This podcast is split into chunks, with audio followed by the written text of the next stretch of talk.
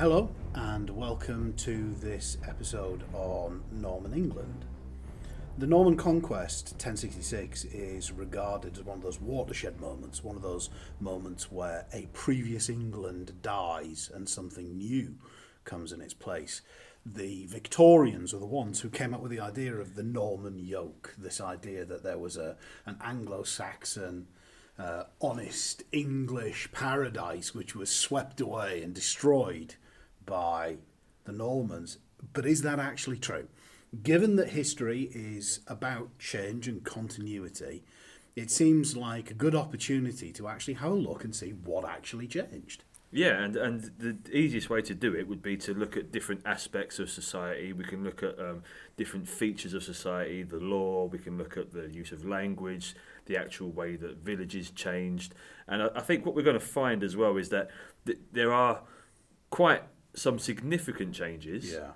But it depends really on which social class you belong to as to how much those changes are going to affect you. So some are going to affect the poor a lot more, the peasantry, and some are going to be really only focused at the top end of society. It's it's worth addressing that concept as well. That idea that Anglo-Saxon England was a, a democratic and wonderful free society, and pointing out that it really wasn't. No. Um, they kept slaves. Their the the role of women was severely curtailed, uh, possibly even more so than in the Norman system.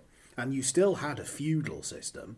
It's just it was of a slightly different flavour, and it wasn't as structured. But No. it still existed, and there was still very defined roles for social classes. Yeah, I mean, and- if we talk about the feudal system, you know, the, the the main change, I suppose, in terms of the feudal system, the hierarchy is under the Normans, it becomes more centralised and focused around the king. Yes, and, and that's yeah. the, the the main change there. Yeah, the, the role of the king is it's in the Anglo-Saxon system. It's very much like he's the first among equals, isn't mm, he? He's just the, the most powerful earl. Yeah. but he's still reliant on the Witan and the other earls. But in the Norman feudal system, the king is the king. Yeah, He's- and and, you know, and because it's all based on land ownership as well. yeah, The, yeah. the the fact that he has all the land under his control, Yeah. that's really where the source of his power derives because Yes. it's a, it's a, me- a way to reward and it's a way to punish as well. yeah. And you know, so that, that in itself is one of the, one of the major changes um, of you know the Norman conquest. It's Mm. And- at the very top. And it's worth saying as well that that then filters down to the next level because not only has the king become more important, but the earls have become less important because those big earldoms have been split down into smaller fiefs.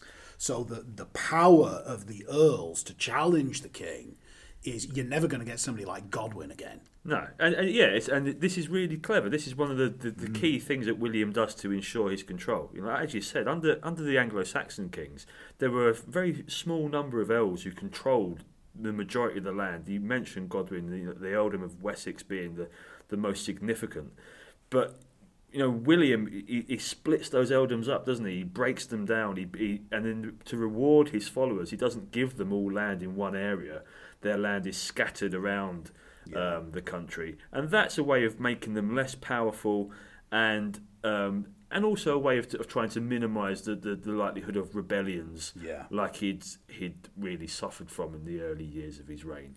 I think it's fair to say that land was much less about control under the Anglo-Saxons than it was under the Normans. It was it was still economically powerful, but it wasn't used as a method of, of controlling the country and controlling people. Yeah, Uh, is it worth talking about the, the knights and the thanes? Yeah, it, definitely. Because you know, you can argue that the knights just replace. You know, we, we're talking about changes and continuity here. The, the Anglo-Saxon hierarchy um, and the Norman hierarchy, there's so many similarities, and the thanes and the knights they kind of occupy that same um, area on that hierarchy on the feudal system. Um, but th- it's a new name. They are a, a, a social group that the Normans have brought over. So that is another important change. So let's let's let's focus right down at the bottom then. Yeah. And let's look at Thomas of Falsgrave, our bog standard peasant. Has his life changed in terms of the land? No.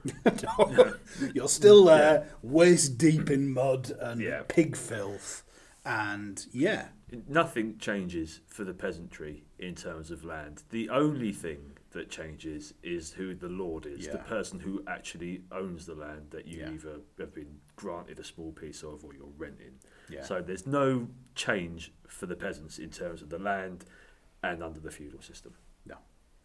Um, is it is it right? Am I right in saying that you actually have slightly more rights as a serf under the Normans than you did under the Anglo Saxons? I'm not sure about that, but I, I have Y- y- a right. vague recollection. The, I think the Normans don't they outlaw slavery. hmm they do, yeah. Um, So you can no longer be bought and sold. Yeah. You can't leave the land, but you cannot be bought and sold, and your family can't be split yeah, up. and I, I think the the rights of the peasant are more sort of rigidly defined because they have access now to the manorial courts. That's and right, yeah. like that kind of. And they have the tax records. They know Yeah. exactly what they should be paying and what they shouldn't be paying. Domesday Book as Yeah, well. So, yeah. Mm. so in, you know there are some uh, quite significant changes, I suppose.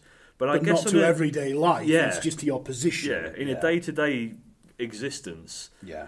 nothing has changed. I suppose this does spring us back into another one though, because as you said, the big difference is who they're working for, and really the big difference there is the language. Yeah. that your new boss is speaking. Yeah. Your new boss is not the same as the old boss; they're speaking a totally different language. Yeah, so you, obviously the, the Norman aristocracy, their language is, is a version of French. It's not going to Yeah. be exactly French.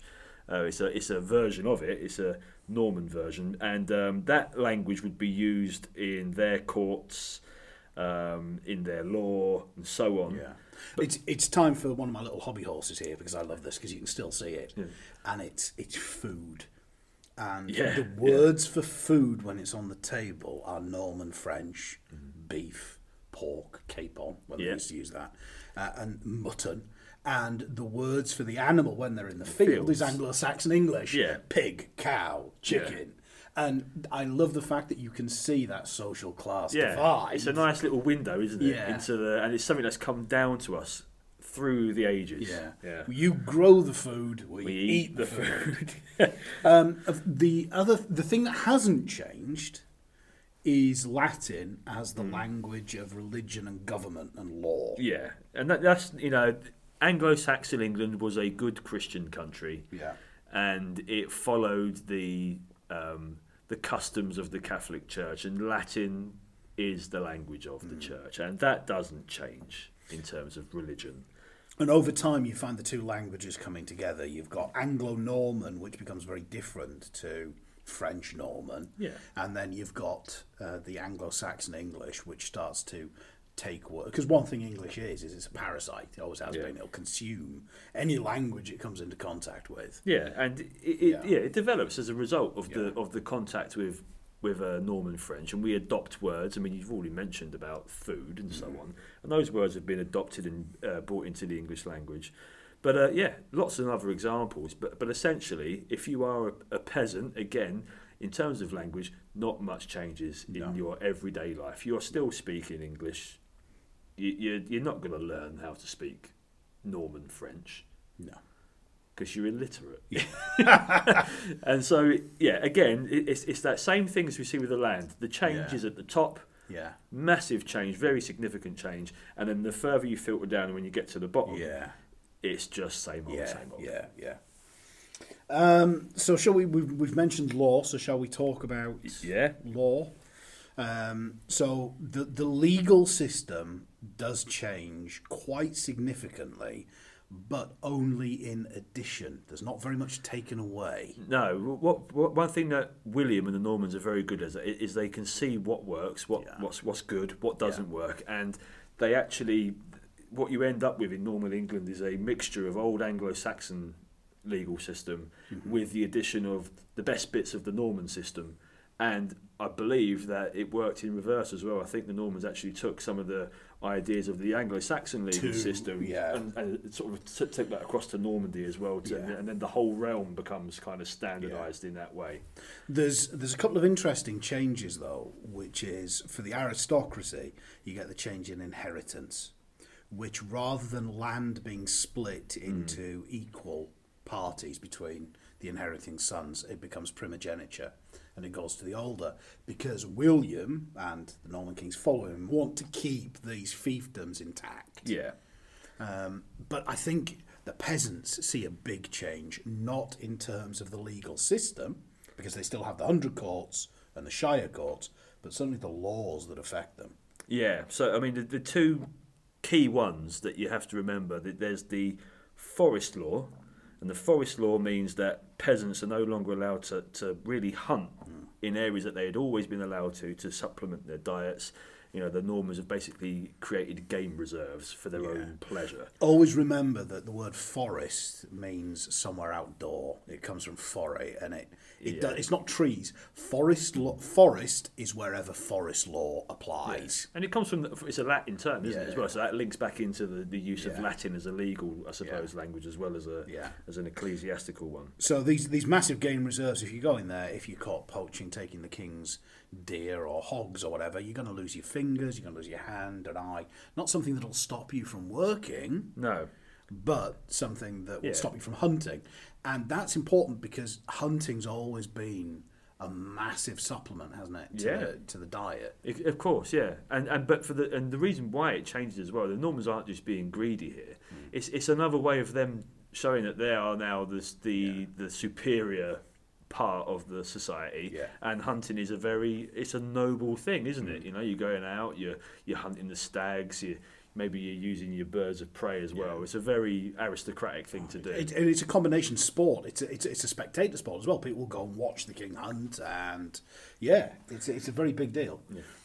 Um, and Murdrum yes. This is the other one. this is one of the more sort of draconian measures that the Normans bring in, and they they bring it in really because you, you have to remember that the Normans are a very small number, um, and they're living in a in a hostile society, and to try and dissuade the Anglo Saxons from rebelling or you know speaking up against their position, they introduce this idea of collective responsibility. Yeah. You know, like if one person um, is responsible for a crime, then by association, so is either their family or their village and their close Yeah. associates. And that's really what murdrum is. If, if if whoever wrote that about me on the desk doesn't own up, you're not going for break. It's, Yeah. it's that. And uh, it, the thing is about collective punishments, they they work. You find them being used by these draconian governments right the way up until the 20th century, the 21st century. If and it's it's to try and get the the underclass of people to police themselves. Yeah. Yeah. You know, so you you know, uh, Gerald of Osgerby over there shouting off and saying that he's going to go and attack the Norman lord, and everybody else should go, no, no, no, don't do it. Otherwise, we are going to be for the high jump. Yeah, I mean, is it worth as well, just at this point, just mentioning a little bit of the continuity as well with some. Yeah, of the. yeah, yeah, 'cause, I mean, there are some other changes, obviously, which we'll come to, but you know the way that they, they, they catch criminals with the hue and Yeah. cry and the use of tithings, these are all established under the Anglo Saxons, and the Normans continue it because there isn't really an alternative. Um, but they do make changes to the ordeal system, which is a, a big part. Well, just before we do the ordeal, it's probably Right. worth just describing what the tithings and the hue and cry are, because Yeah. people will probably forget. Yeah. Uh, so the tithing is when you come of age, you are put into a group of 10 men uh, of the same age in your village. And the idea is that you're each responsible for getting those people to trial if they're accused of a crime. So you don't need a police force because the village is doing it himself. So, you know, Fred of Moulton has been charged with stealing a pie. And I, I want a pie now. Yeah. Uh, Fred of Moulton's been charged with stealing a pie, and so he's got to go and answer to that charge, and it's the responsibility of the other nine men Yeah. in his tithing to get him there. Yeah, and if they, of course, if they don't fulfil that responsibility, then you get back to the idea of the collective Yeah. punishment. They will all be fined, Fined for for not that. actually Yeah. doing their civic duty. And the hue and cry is if you see someone in the commission of a crime stealing a pie, you are supposed to raise the hue and cry and give chase and, Yeah. and, and capture them. Yeah, And, if you hear the hue and cry, you, you, have you, to- you have to, you, you have a duty to get involved. Mm-hmm. And again, just like with the with the with the tithings, if you do not get involved, if you Mm. if you if you're a bit slack and you think, oh, I'm going to ignore that, then you will be punished as well. You will get a fine or And it's it's interesting, isn't it? Because you have this this impression, certainly coming from the Victorians, that the Normans are almost like a police state, where you've got the armed troops going around and putting down, and you see it in the Robin Hood stories as well. But the people who are actually enforcing the law on the ground, yeah. Is the Anglo-Saxons, Yeah. just like it's always been. Yeah, the, the Normans just don't have the manpower No. to be able to do that. No, because there's there's what ten thousand of them Yeah. and their families at, at the maximum. Yeah. and there's one and a half million Anglo-Saxons. They can't do it. No.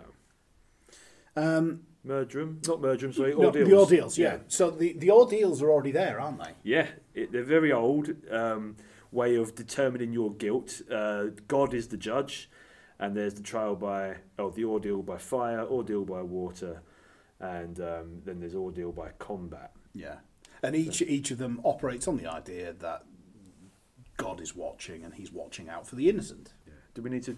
It's probably worth describe- describing them. yeah. Yeah, just just briefly. So, ordeal by fire. Um, the idea is that you are made to hold like a red hot iron rod, or perhaps you have to take a stone from the bottom of a boiling Yeah. cauldron. The, idea, the ordeal by fire is the fire is the heat, isn't it? It's, Yeah. it's basically it's hot. Yeah. And then the wound, because you're obviously going to get injured doing this, the wound is bandaged. And then after a set number of days, you return and they unbandage you to see if you've started to heal. Yeah. And if you have, then God says that you are Yeah. innocent and therefore you are free to go. And if it hasn't, if it started to fester or it's infected, then you're guilty. Yeah. And then you're probably going to be Yeah. executed. Um, and the ordeal by water is whether you sink or float. And it, it, this is the one that always catches people because it seems counterintuitive until you remember. Because the idea is that if you are guilty, you float. If you're innocent, you sink. And that seems counterintuitive until you remember that water is holy. It's the medium that's used to baptize people. Christ was baptized in water by John the Baptist, etc., etc., etc. So the water's holy. So if you are guilty, the water rejects you and that's why you float. Yeah, and there's, there's also something I want to point out here because everyone says, "Oh, well, you're going to die, whatever," but mm. they they didn't literally just throw you in. And say, oh, yeah, he's innocent. We'll just forget about him. Yeah, no, they fish you out. Yeah, you- you're tied to a rope. They, the idea is that they pull you out. Yeah. you know, so that that whole myth that you, you're doomed either Yeah. way, that's not right. And trial by combat, and of course, if you can't do it yourself, you can have a champion to fight for you. But again, the idea God is watching, and if you're innocent, your champion or you mm. will win. But of course, there's another little wrinkle here because the Normans they keep those because again, that thing they look, they work, the system's fine. And and with trial by combat as well, this was one that I- the Normans they really pushed that one Mm. because this was one that they would use to sort out differences between themselves. Yeah. Mm. You know, again, it's it's a very manly. Warrior type ethos, Yeah. and you know these guys they would have been they could have used sticks and Yeah. you know other, you know blunt doesn't have to be to the death. No, no but yeah. equally, if they wanted to, they, they mm. could use Yeah. sharp weapons, and people did die. Yeah. The the last trial by combat recorded in the British Isles, one of my favourite little stories, was a Scottish clan, which was fighting for the right to take the right flank in a battle. And two two separate clans were there, and they both wanted the right to do that, and they wouldn't settle it, so they had a trial by combat and killed each other. Yeah. But two entire clans Yeah. wiped out. That was in about thirteen forty something or other. Productive. then. Yeah, It's, it's, it's a good system. Um, but the Normans introduced the trial by jury as well. Yes. Now, this is what it sounds like, it's what we're used to today, where you've got people of a similar rank to you sitting in judgment over you, and they decide whether you're guilty or not. But this isn't for the likes of you and me, is it? No, it's it. Only you know, only the Norman aristocracy have the right to demand this. Um, it, it's a, it's a, it's like the, the changes to do with land and the feudal system, with language, Yeah. all the other laws as well. There's always a different level of impact depending on your social class. So, so that one, the trial by jury, that is a, a it's, it's a noble, Yeah. A noble right. You, you wouldn't be able to do that as a No. as an Anglo-Saxon peasant. The other one that has a big change is to the to the landscape, and there's a couple of bits to this, because obviously there's castles and cathedrals we'll get onto in a minute, but the one that everybody always forgets is towns. The the vast growth in the number and the size of towns during this period is and the the, the growth in trade that comes from that. Yeah, uh, it, I think there's, there's maybe two things that we can point out here.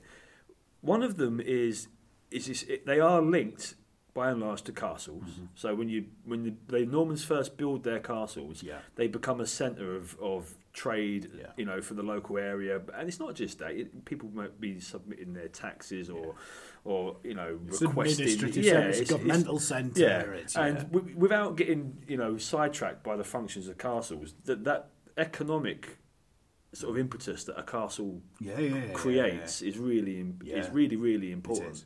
And the second thing I was going to say, um, it's it's a conscious effort by the Normans to do this because when they come to England, these new Norman lords, um, they are given you know areas of land and they want to be rich. They want to become Mm-hmm. Yeah. Mm-hmm. fabulously wealthy, and the That's main- why they're here. Yeah, That's the entire reason you come to England in the first place because it's a rich country. So granting charters, creating markets and fairs, and Guilds, and Yeah. all of that. Yeah. developing towns Yeah. is a deliberate policy. Yes, it is, Not yeah. not not not necessarily just from just from the top, but No, uh, no, all at the local area levels. as well. Yeah. Because I, I think I'm right in saying again that Normandy for the period is quite heavily urbanised. They have quite a lot of towns and cities. Yeah. Certainly in comparison to Anglo-Saxon England. So again, like the castles, this is something they've imported with them.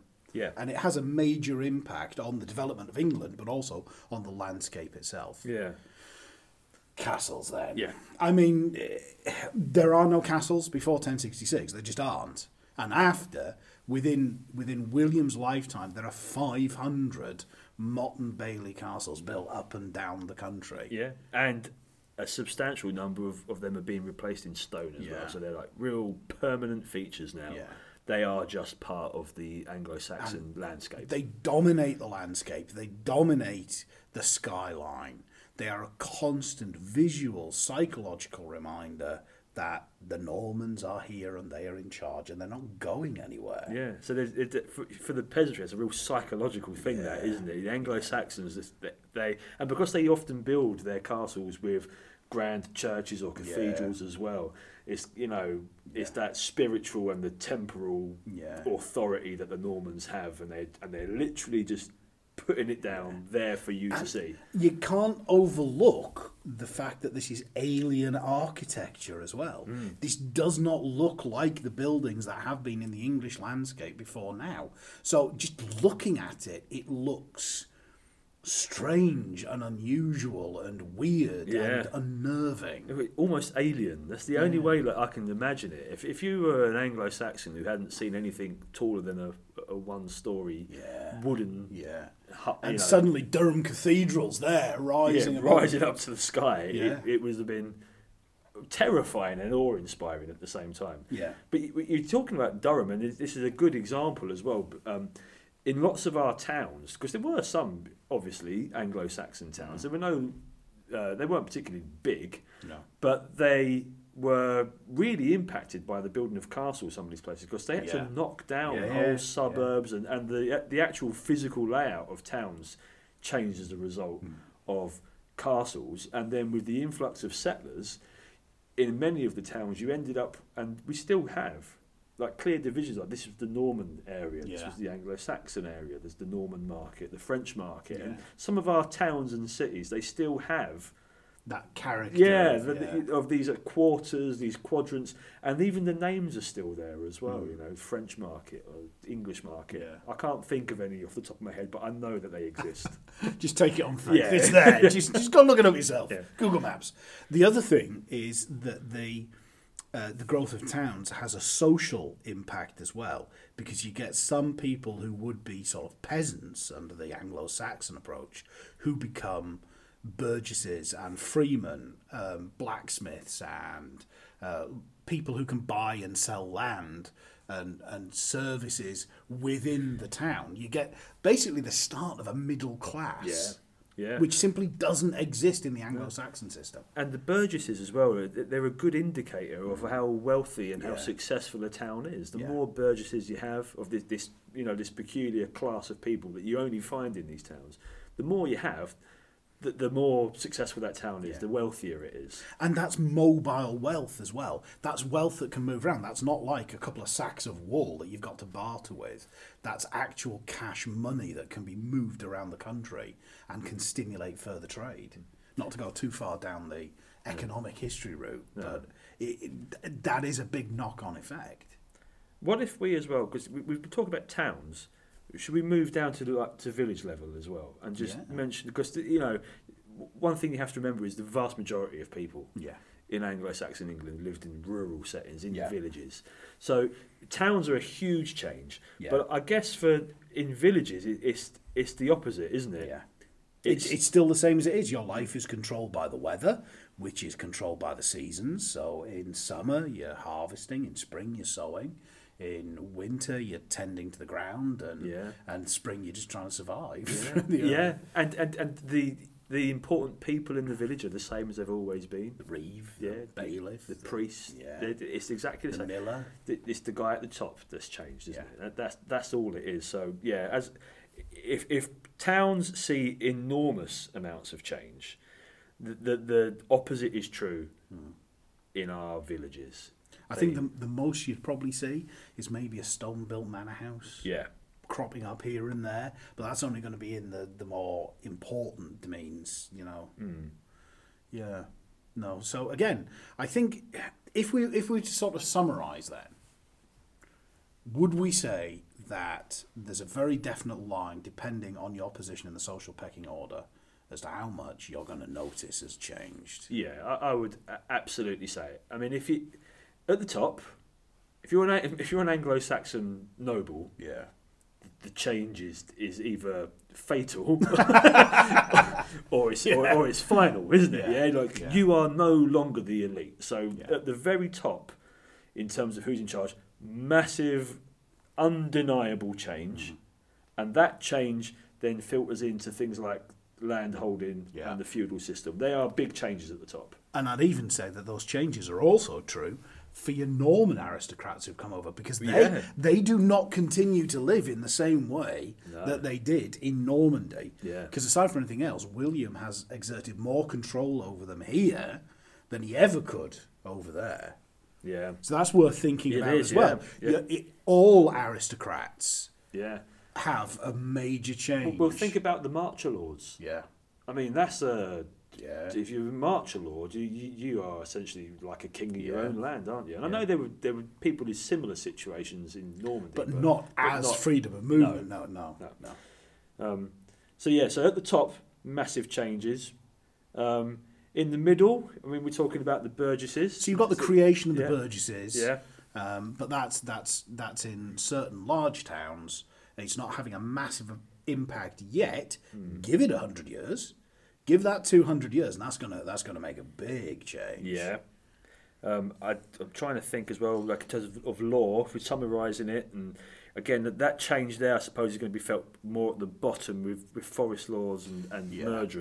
But then other types, other aspects of the legal system, they're designed, aren't they? They're part of the control mechanism Yeah, that the Normans yeah. have. Um, so yeah, ev- everyday life at the bottom. Yeah, it's really not changed. Yeah. Yeah. Apart from murder and forest laws, and forest law really is the one you're going to notice, Yeah, and that's the one that's going to grate. yeah. That's the one that's really going to Re- make you resentful. feel. Yeah. Um, you'd notice the castles. Yeah. You notice the towns. yeah, Um, I think it'll probably be only the first generation that would notice the castles, though. yeah. Think about yeah. it. The speed with which these Motte and Baileys go up, it's only going to be the ones who were alive in 1060, 1065. To them, it'll be Yeah, horrific. yeah, and when you think about life expectancy as well, Yeah. which was not very high, No. By, So- by 1080, people have it's part of the landscape, yeah, isn't it? and and most most people won't really remember No. what life was like before the Normans. It'll be part of the stories It is, and yeah. the songs. And, you know, Hereward the Wake's going to come Yeah. back. and Because Yeah. by, by the time William dies, there's no more Yeah. revolts. There's no, you know, it's settled. Yeah, That's astonishing when you think of it in those terms. Yeah. Such a massive change, and within 20 years, it's just sort of this done. is how it is. Yeah, I, do you know what, mate? Why is it? Is it because the Anglo-Saxon nobility were just Gone. Gone. The, the Yeah. people that could have made the difference, that could have stood up, just didn't exist. Is, is it because that the people at the bottom don't notice any change? So it doesn't Yeah. it doesn't make any difference to them. Yeah. So there's nothing for them to kick back against. it's an interesting debate. That Because if you think about it, all of the revolts that happened during that we're getting a bit off the topic here. Yeah, sorry. All of the revolts that happened during that decade come from dis disinherited Yeah. or unlanded Anglo Saxons or exterior kings who think they've got a claim. yeah, yeah, exactly. There's no, there's nothing like the peasants' revolt where it's an uprising from beneath. No. Yeah, th- yeah. So once once Edwin and Morcar and Edgar, Yeah. and Waltheof, those guys are gone. Yeah. Then you're just into business as usual with your Yeah. barons, and that's not going to come to fruit until the next century Yeah, when the barons start increasing their power. yeah, Maybe that's why this one is successful. Whereas you look at other conquests, I suppose it's like the Romans, isn't it? It's like the Romans, though, isn't it? Where you go in yeah, and you don't change No, anything. it's the you top, just isn't you it? just Yeah. change at the top. yeah. Maybe that's the secret. Maybe that's where mm. those big wars of conquest in the in the twentieth century go wrong Yeah. And because if you look at how successful, because the Normans, don't forget, they weren't just doing this in England. They were doing this in the Mediterranean, Sicily, Sicily, the, the, yeah. the Holy Land. They Yeah. were they were key to the Crusades, weren't yeah, they? yeah. The Normans, yeah. Latter Day Romans, maybe. yeah, I quite like the idea. that's an interesting thought, It though, is, isn't yeah. it? But I, I like the idea as well about how, for the, because not much changed for the people at the bottom. Once those key Anglo Saxons are gone and Yeah. dead, and their families are no longer relevant, Yeah, that's why there is no there's nothing further. no. No. Interesting. Yeah. Yeah. Anyway. Never thought of it in those terms before. so there you go. Uh, so that's that's where we're at really. Is there change? Yes, there's a massive amount of change at the top. Is there much change at the bottom? No, not a great deal. You need to marshal those bits of detail, and that will help you um, keep an eye on change and continuity in Norman England. We haven't mentioned religion, although there are some big changes in Yeah. religion, but there are other episodes on that Yeah, that you should that's listen for to. a, a different episode. Yeah, those those are already existing on the feed, so have a listen to those. But that's life in Norman England. Thank you very much for listening. Good luck in your exams.